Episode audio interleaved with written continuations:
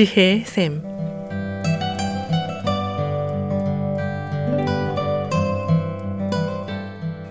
매주 월요일부터 금요일까지 각 분야의 전문가를 모시고 우리 삶에 필요한 말씀을 듣는 지혜의 샘.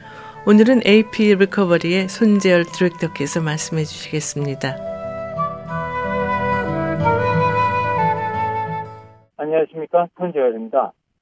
지난 두 차례에 걸쳐서 경계, 즉 boundary에 대해서 말씀을 드렸고 오늘은 마지막으로 경계에 대해서 정리를 해보는 시간을 가졌으면 좋겠습니다. 제일 첫 시간에 소개해드린 미선이란 분의 케이스가 혹시 기억나십니까? 경계의 개념이 불분명해서 no를 못하고 끌려다니는 분의 얘기였습니다. 이런 분은 대개 나라는 개념이 없고 우리라는 개념이 더 많죠. 그러면 그 반대의 케이스는 어떻겠습니까?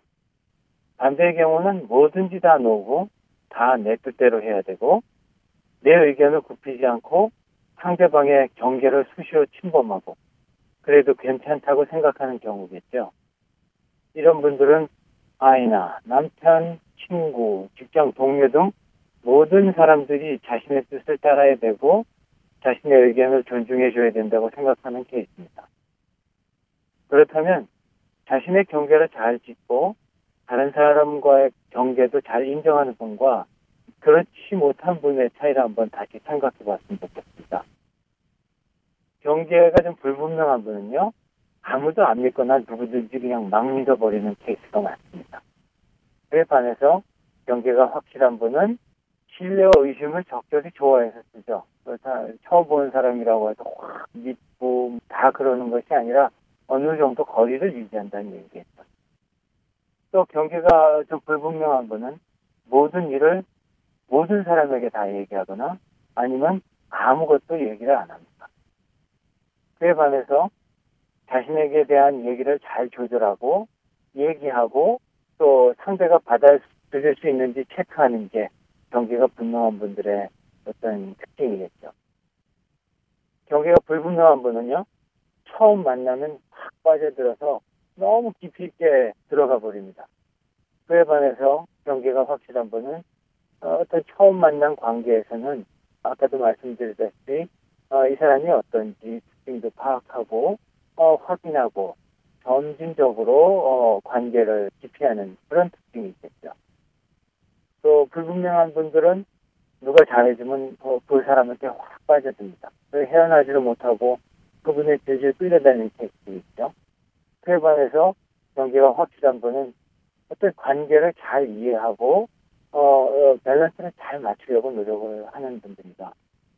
또 불분명한 분들의 특징은 다른 사람을 기쁘게 하기 위해서 또는 거스르지 않기 위해서 자신의 생각이나 신념 또 어떤 믿음은 무시를 해버리는 그런 경우가 많죠. 그에 반해서 어, 명확한 분들은 자신의 생각을 잘 정리하고 표현하고 또 그러면서 상대방의 의견을 존중해서 듣는 그런 분들이 많죠. 불분명한 분들은 다른 사람이 자신의 경계를 침범하는지 안 하는지 잘 모릅니다. 그에 반해서 다른 분들은 그 경계가 침범당하는지를 알죠. 또 불분명한 분들은 원치 않는 선물이나 호의를 잘 거절 못하는 특징이 있습니다. 그에 반해서 명확한 분들은 원치 않는 것에는 no를 할 줄 알죠. 결국 이 말은 no를 할 수 있냐 없냐, no를 하면서 부담을 너무 느끼느냐 안 느끼냐의 어떤 차이인 것 같습니다. 또 경계가 불분명한 분들은 상대방이 좋아해 주기 때문에 또는 좋아해 주길 바래서 계속해서 끊임없이 희생하고 주는 스타일입니다. 그에 반해서 경계가 확실한 분은 상대가 나를 좋아하지만 그렇지만 내가 모든 것을 희생하면서까지 주거나 그러지는 않았습니다. 불분명한 분들은 다른 사람이 자신을 이용하도록 내버립니다. 아니면 어떻게 해야 될지를 모르죠. 그에 반해서 명확한 분들은 나의 너그러움이 이용당하지 않도록 그렇게 조절을 하죠. 또 불분명한 분들은 자신의 의견이랑 상관없이 다른 사람이 자신의 삶을 주도하도록 합니다.